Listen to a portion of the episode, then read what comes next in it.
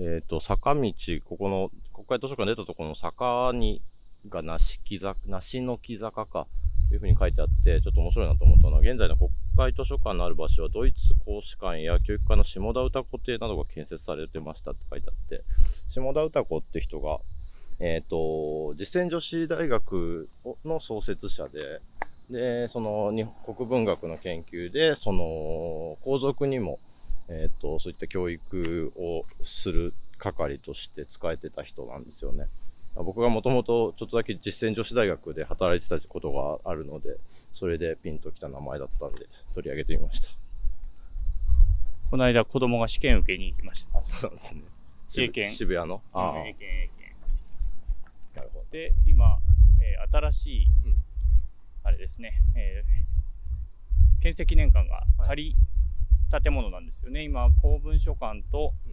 えー建設記念館を一緒にするという工事を今していて、当初、建設記念館があった、数年前まであったところから場所を移っています。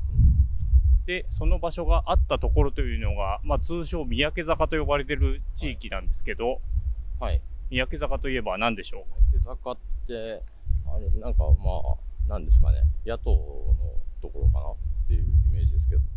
そうですね、昔の旧社会党の本部があった場所が、今、県政記念館の仮庁舎が置かれている場所なんですよね。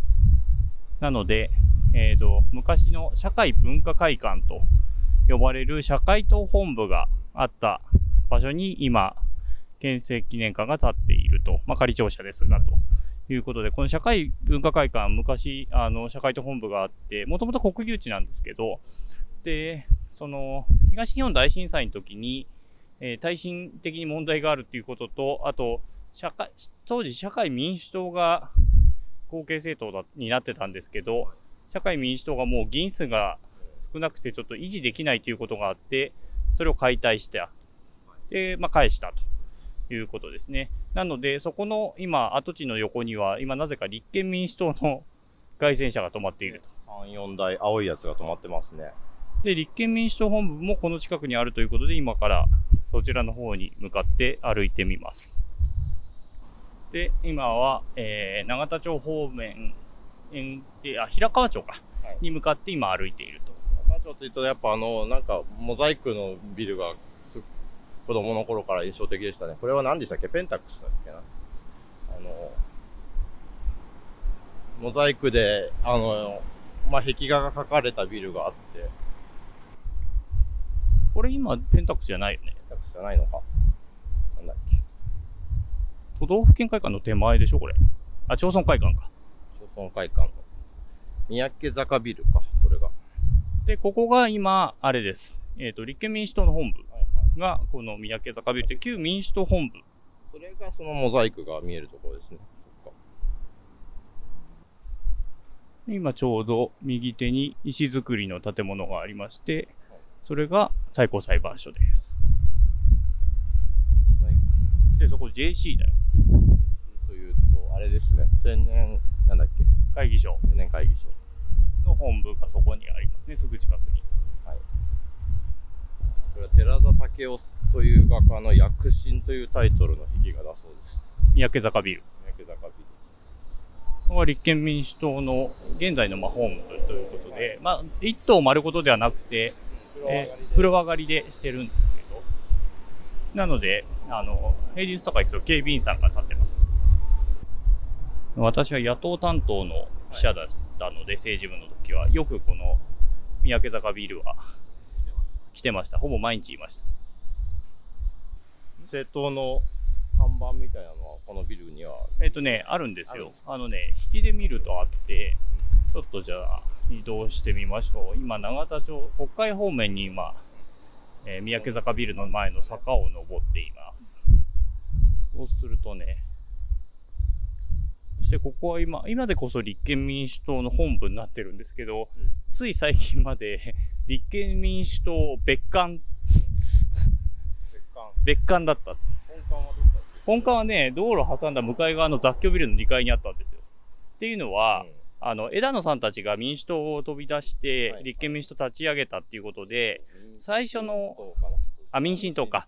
民進党を飛び出して、立憲民主党と立ち上げた時に、本部にしたのがその雑居ビルで、やっぱりそっちに対する思い入れが相当強かったようで、えー国民民主党と合併した時も、その後もしばらく別館という名前が使われていたんですね。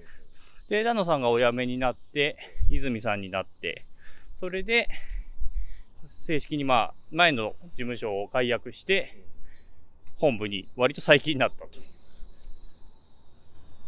憲民主党ってね、その、民進党から希望の党に合流しないで、なんかそのあたりのベンチャー感みたいなのを持ちつつ、でも現状ではその野党第一党としての振る舞いとかっていうものとの、なんかそのあたりのせめぎ合いが、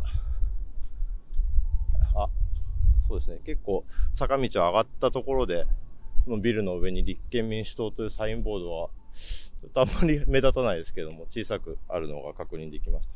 はい、昔は民主党っていうのもありましたし、民進党でもありました。はい。で、そのサインボードが見える手前に、えー参議院の第二別館というはいはい。建物があります。ここはあの参議院の、えー事務局の一部があったりとか、あとは結構大きな、えー組織が、ここの9階、このビルの9階にあるんですけど、大きな組織というと。と、いうか、うん。えーまあ、なんだろう、行政機関というべきか、は弾劾裁判所がですねここの9階にあるんですよ。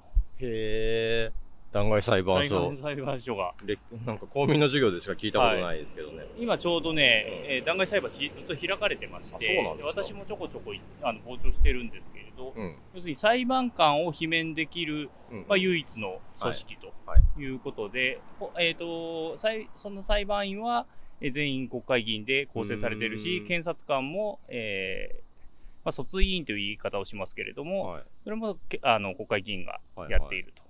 で弁護側だけ弁護士がついているということで、ここは弾劾裁判所がこの参院の第二別館、えー立憲民主党本部のすぐ近くにあります。弾劾裁判所の話はまたちょっと、そうね。改めて。そう、はい。今、今ちょうどね、1年以上ずっとその裁判が続いているので、えーでそれを定期的に私はうん。傍聴しているので、うんうん。あの司法クラブの記者の人たちと一緒に、えーなぜか傍聴をしているということで、はい、月に1回ずつぐらい今、後半が開かれています。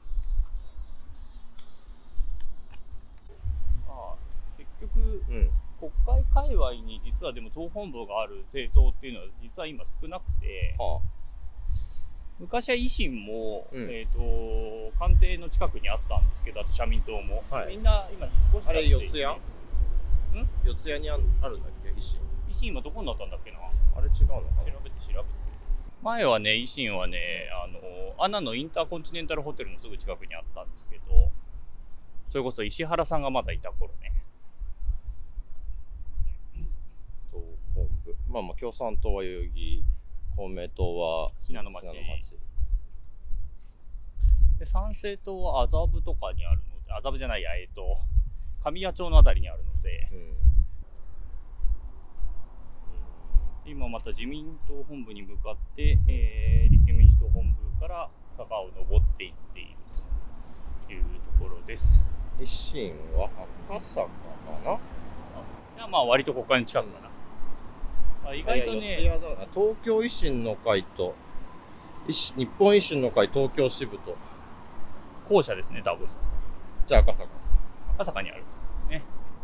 このビルがこれが町村会館。会館。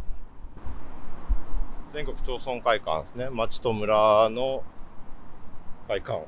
前。だから自治体の研修会とかが結構開かれている。まあ、この他に都道府県会館というのはいがすぐ近くにまた別な建物としてあります。でね、しホテルみたいになっていて、えーレストランがあったりとか、宿泊ができたりとか、はいはいはい。もうもちろん会議スペースがあったりっていう感じですね。ちょうど何かしらの会議の案内を持ったか係の人がいらっしゃいますね。さっきが学会って書いてましたね。なるほど。で、この町村会館の横に宝くじ売り場があって、あって、それから全国町村会この館西館というのがあるんですけど、はいこの中に派閥の、は自民党の派閥もですね、はあ国会周辺に実は、あの、事務所を持ってる。事務所を持っていて、はい。ここの何階だったかな？何階かが石田派。はそれでもう一つが茂木派のへ派閥の事務所がこの建物、町村会館の中にある。なるほど。全然、立憲民主党の建物より立派なところに入って。そうですね。まあ、ただワンフロアの一室なので、そこまで広くはないというか、まあ、数十人入ったらいっぱいになってしまうという。はい。そして、この建物はまあ、普通のビルですね。オフィスとかが入ってるビルと、サウスヒル永田町って書いてありますね。はいはい。で南方園っていう中華屋が、あの以前ちょっと、えー永田町周辺のはいお食事どころでお話をしたところで、えーここも結構そのひランチで来るとうん。国会関係者がご飯を食べていることが多い中華屋さんで今その、えー平川町の交差点に来ました、永田町駅の出口はい。永田町駅の3番出口かな。はいね。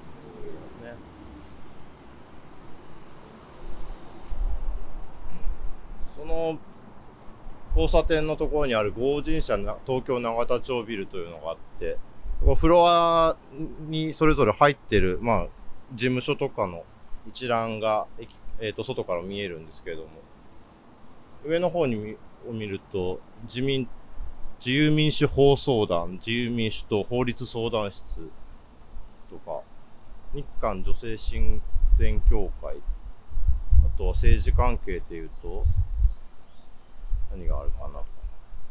自民党税務相談室、自自由民主税理士ネットワーク TAO あたりがあります。はい。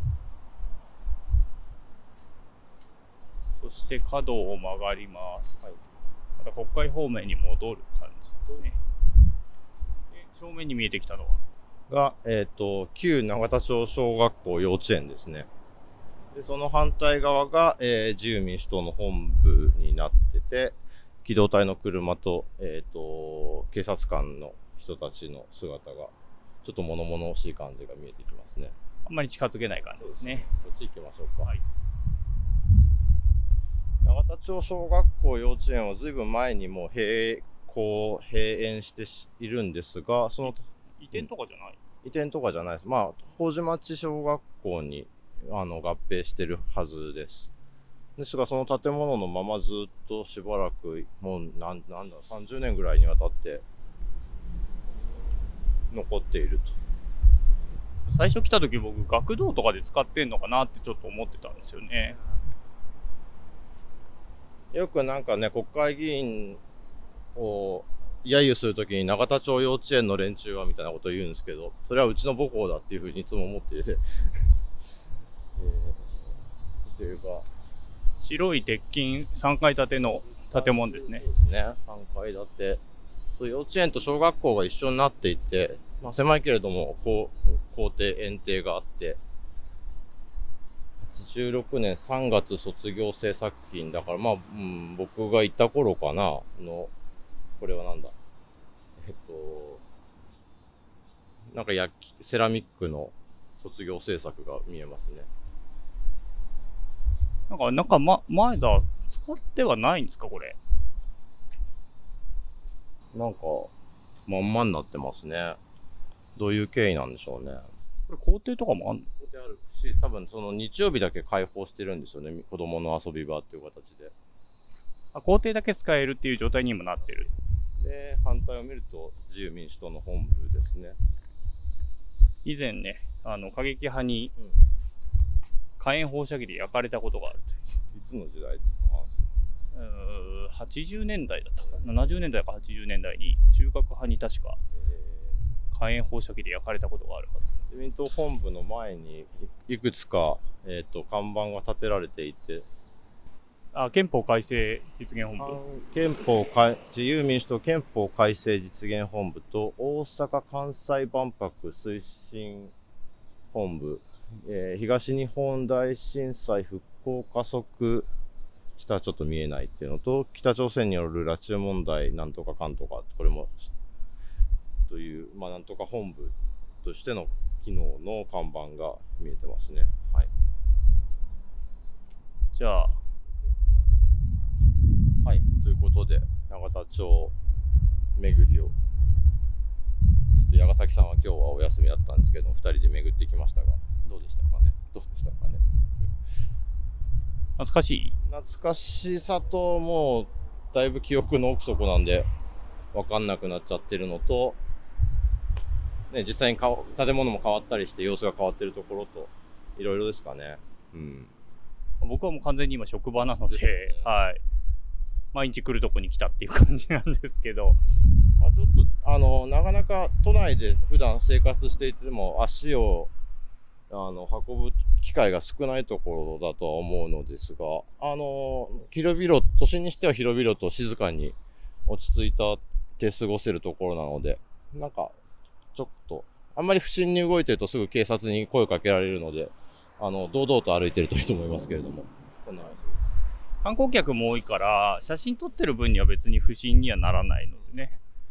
ってな感じですかね。ああ、もうちょい行けるか。もうちょい行こうか。今、小学校の、うん旧小学校の裏側に回ってきたところですね。どうですかね。ここの石油会館っていうビルがい今見えるとこにあって、はいその横が、えっ、と、いろんな事務所が入ってるんですけど、はい旧石破派がそこに入ってた。えーっと、水月会。お、さすがう、ん水月会。今はもう解体してしまって、事実上勉強会になっていますけど。